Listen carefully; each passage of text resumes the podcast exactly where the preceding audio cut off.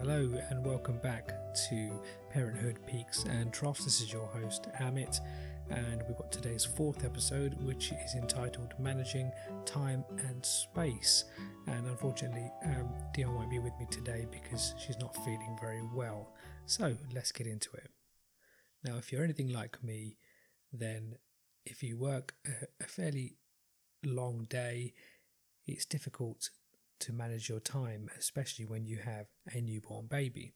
And the same applies for Dion when you're sleep deprived, when you are struggling to cope in those first few weeks. Um, it's very, very difficult to manage the time and the space in uh, your house. And as we recommended in uh, our previous episode, you shouldn't spend too much time worrying about how presentable your house is because inevitably there are going to be uh, times when things get in a bit of a mess. You just haven't had an opportunity to clean up, and you know, it might not be to your usual standard, but nobody's going to be judging you for it, so don't panic. Now, in my own personal experience, as we touched upon in the last episode, it was very difficult for me personally going back to work after spending two weeks with Amelia for a couple of reasons. Firstly, because of course you spent that two weeks uh, being completely out of the loop and enjoying every moment that you have uh, watching, you know, your baby doing all of these quite miraculous things. But the other reason is because physically and mentally you're not really prepared to suddenly turn up again on a Monday morning back in the office and just get back into the usual swing of things. Not least because the chances are the night before your baby may have been up several times during the night. So, managing your time in this respect is going to be pretty important. So, my tip for all of the working parents out there after the paternity leave or maternity leave period is to figure out when in the day you function the best. Um, and there will be a period of time, perhaps two to four hours, where you're going to be able to get the best work possible done. Now, when once you've figured out what that window of time is, you need to really focus on maximizing your productivity during those working hours. And it can be quite tricky at first to fine tune that because you're used to being distracted with phones and emails and all the other sorts of happenings in an office or wherever it is you might work. The other thing I would suggest is that uh, where possible and where your career allows, um, that you perhaps ask for some flexibility in either your working hours or your working normal working practice by perhaps uh, working from home or coming in into work a little bit later which allows you to perhaps get a couple of hours sleep before going back into the office. Now, I completely appreciate that depending on your career, that may not be possible, and there will be people who will really struggle in those first couple of months to get back on track and get a get a handle on the way their body reacts to not having much sleep.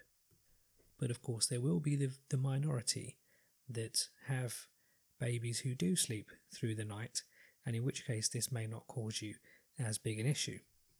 But for us, it was really difficult in those first few weeks and months to get back into any sort of normal working routine. Now, I have to say, I was very lucky that while I was at work, uh, Dion would send me little updates of how Amelia was getting on, um, you know, just perhaps a text message or a picture um, of, you know, what she might have been up to, which of course at that stage might not have been that much, but it was an opportunity for me where I did have perhaps five minutes to take a break from the screen. I could still feel some sort of connection to the baby. And for the dads out there, you are going to miss your baby quite a lot when you're at work. It's a difficult period of time. I think some people underestimate uh, the connection uh, men have with their children and I appreciate that um, the, you know perhaps the maternal bond is is much more prevalent and much more well known, but uh, there was certainly for me a period of time where I really missed spending time with Amelia, and I found it difficult uh, not being around her to help out and, you know, just generally bond with her. So, as I say, my top tip for mums is to try and make dad feel like he's still involved when he, you know, if he has gone back to work. Um, the odd message every now and then or picture, um, I'm sure won't go amiss. Um, and equally, if it's the other way around, dads, uh, please do send the odd message to let mum know what the baby is up to. And even if it's little things, um, it, it helps to keep both people feel part of the process. And in terms of other aspects of managing time, I found that it was quite difficult for me to get back, um, get back from work in time to see uh, Amelia before she went to bed of an evening. And again, that's quite tricky because you have to try and find ways to get home slightly earlier than usual. Um, for us, we were putting her to bed around about six o'clock in the evening. Um, so that was quite tricky for me to be able to finish work and drive home. So, where possible, you may want to consider starting your day earlier to see if you can finish uh, slightly sooner. But again, if that's not possible, then I think the best thing you can hope for is just really to finish work as soon as possible of an evening um, and also to call your partner throughout the day or perhaps on your lunch break and find out how things are doing give her some words of support, and let her know that you're thinking of her and the baby. Now, again, as I mentioned in the, I think it was in the first episode, managing um, the number of things that you actually end up buying in those first few weeks and months is quite important for a couple of reasons. Um, the firstly, you know, if you've got a lot of space to play with, then you know you may say, well, I can handle having lots of belongings, but actually, I think you'll find most of the time that no matter what you buy, you'll end up with almost double the amount from other people, whether that's your friends or your family, colleagues, neighbours, whoever it may be. I think you're usually going to find that for every item that you buy, you'll end up receiving two others as gifts. And this normally occurs throughout the first sort of three, four, maybe even five months after baby's arrival because a lot of people won't be able to get to you straight away. Some people will want to give you time and space to uh, acclimatize as such to having a new baby, and so they, they deliberately will stay clear while the immediate members of family um, sort of come round and give you support and all that sort of thing. So just bear that in mind before you go buying lots of items because you may find, as we did, that um, unfortunately you just don't have enough space to manage with all of these belongings. And we're quite fortunate that we have quite a big double bedroom for Amelia, but even now we have items that are placed around the living room and even have made their way into uh, our kitchen. Now, there are some really innovative storage solutions that I would recommend if you are going to sacrifice some of the space, perhaps in your living room or even in your bedrooms, because you don't really want it to look like too much of an eyesore. Um, and it's helpful to have things out of the way because when your baby does eventually start crawling around, you don't really want them to have access to things that are not uh, tucked away. So, to that end, I do recommend a well known furniture company in IKEA um, who do do some pretty good stuff for children's storage solutions for things like toys, nappies, the mats, the creams, um, things like medicine as well, which you don't necessarily want to be anywhere within sort of reaching distance of baby when they get a little bit older. So have a think, I think, initially in those first few weeks about whether or not it's a good idea to get hold of um, perhaps a slightly smarter storage solution that fits your room and your size. Um, the other thing that I think is well worth considering, although I appreciate this is going to be a little bit more expensive and time consuming, is investing in um, a, thermos- a thermostatically controlled heating system that can be operated perhaps by using your smartphone or smart device. The reason for this is because uh, as the temperature changes, especially throughout the winter months, you're going to find it's quite difficult to perhaps keep the baby's room heated to a constant temperature, unless, of course, you're leaving the heating on all night long, which can be um, a bit inefficient and can make the room very dry. But fortunately, now there are quite a few companies that do make systems which can be controlled by your phones, and they're not actually as expensive as you might think. For example, um, we have the Nest thermostat, um, and I think it cost about £150 to um, buy the equipment, and uh, I think installation was about fifty pounds. So it wasn't it wasn't you know too bad in terms of an initial outlay, but actually it's quite an intuitive system. It learns how you use your heating and it adapts to fit it. But it's also very good, for example, if you're away from the house, you can set it to um, come back on perhaps an hour before you arrive into the house.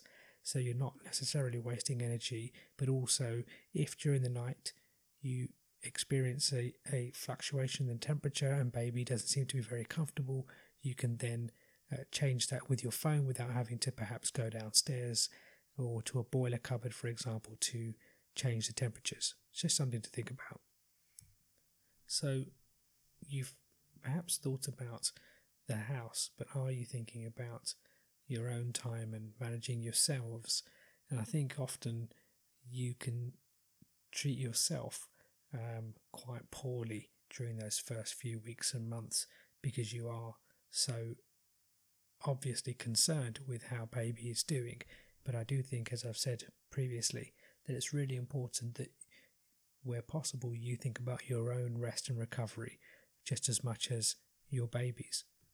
And I think that's important for two reasons, really. The first is for your own mental health to make sure perhaps you're getting out doing a little bit of exercise, whether that's just walking, you know, brisk walk perhaps in the mornings um, or even of an evening, um, will help to clear the mind a little bit and get get that the blood flowing.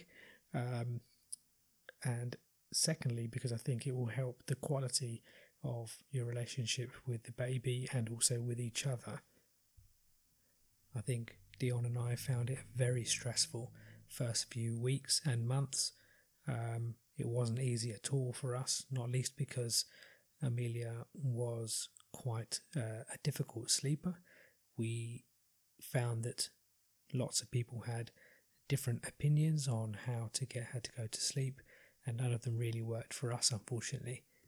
Now, when you are particularly sleep deprived, it's going to be pretty testing for one another.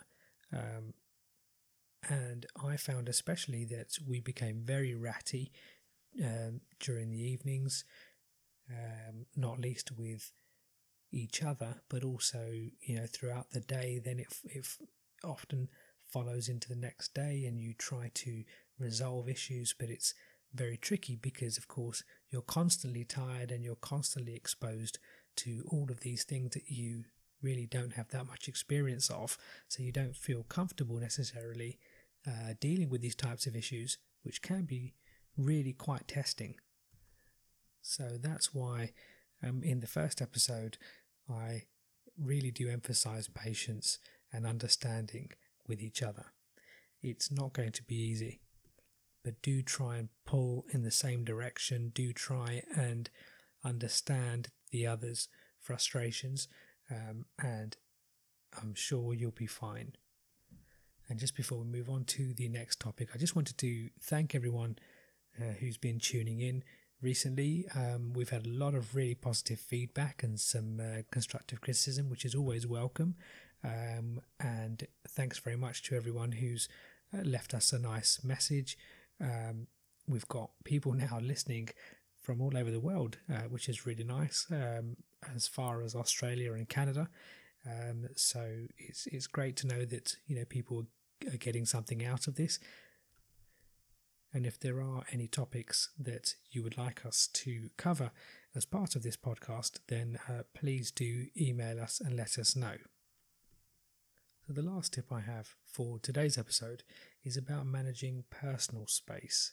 Now, um, it's going to be quite tempting to continue in your usual routine. Um, and if you're someone who perhaps um, has nice clothes, or you know, if you're wearing a suit to work like I was at the time, um, it's tempting to continue on in that same vein and and just hope that everything goes well. But unfortunately, it's more often the case that you know before you leave for work in the morning, you're going to want to give your baby a hug or or just spend a bit of time together and um, I wouldn't recommend doing that in any of your nicer clothes because the chances are you're going to end up with uh, some form of dribble, perhaps milk, and uh, possibly even, unfortunately, um, some sick uh, on your clothes. So do be really careful with your own um, clothing because I have unfortunately had an unenviable situation where uh, my boss spotted baby sick down the back of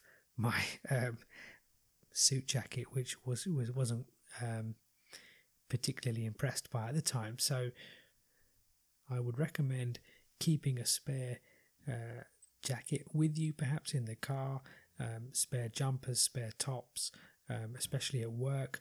I would also recommend keeping a muslin on you at all times when you're at home, um, so that if you do pick baby up, you know uh, that you're prepared for any sort of mishaps that might happen when you're around the house. But more importantly, don't worry about um, your clothes being marked or stained.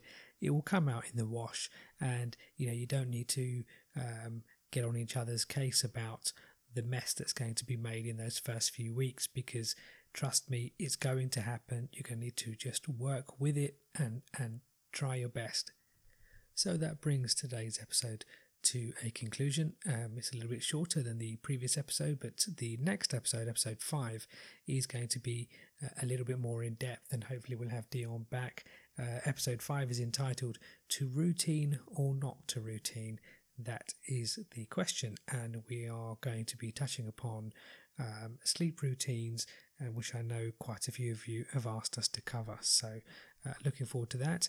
Again, if you've got any comments, suggestions, or any sort of um, topics you'd like us to cover, please feel free to get in touch with us by email. The address is pp and t, that's Papa Papa and Tango 2019 at hotmail.com. Uh, so, hope to see you again next week. Thanks very much for tuning in. Good night.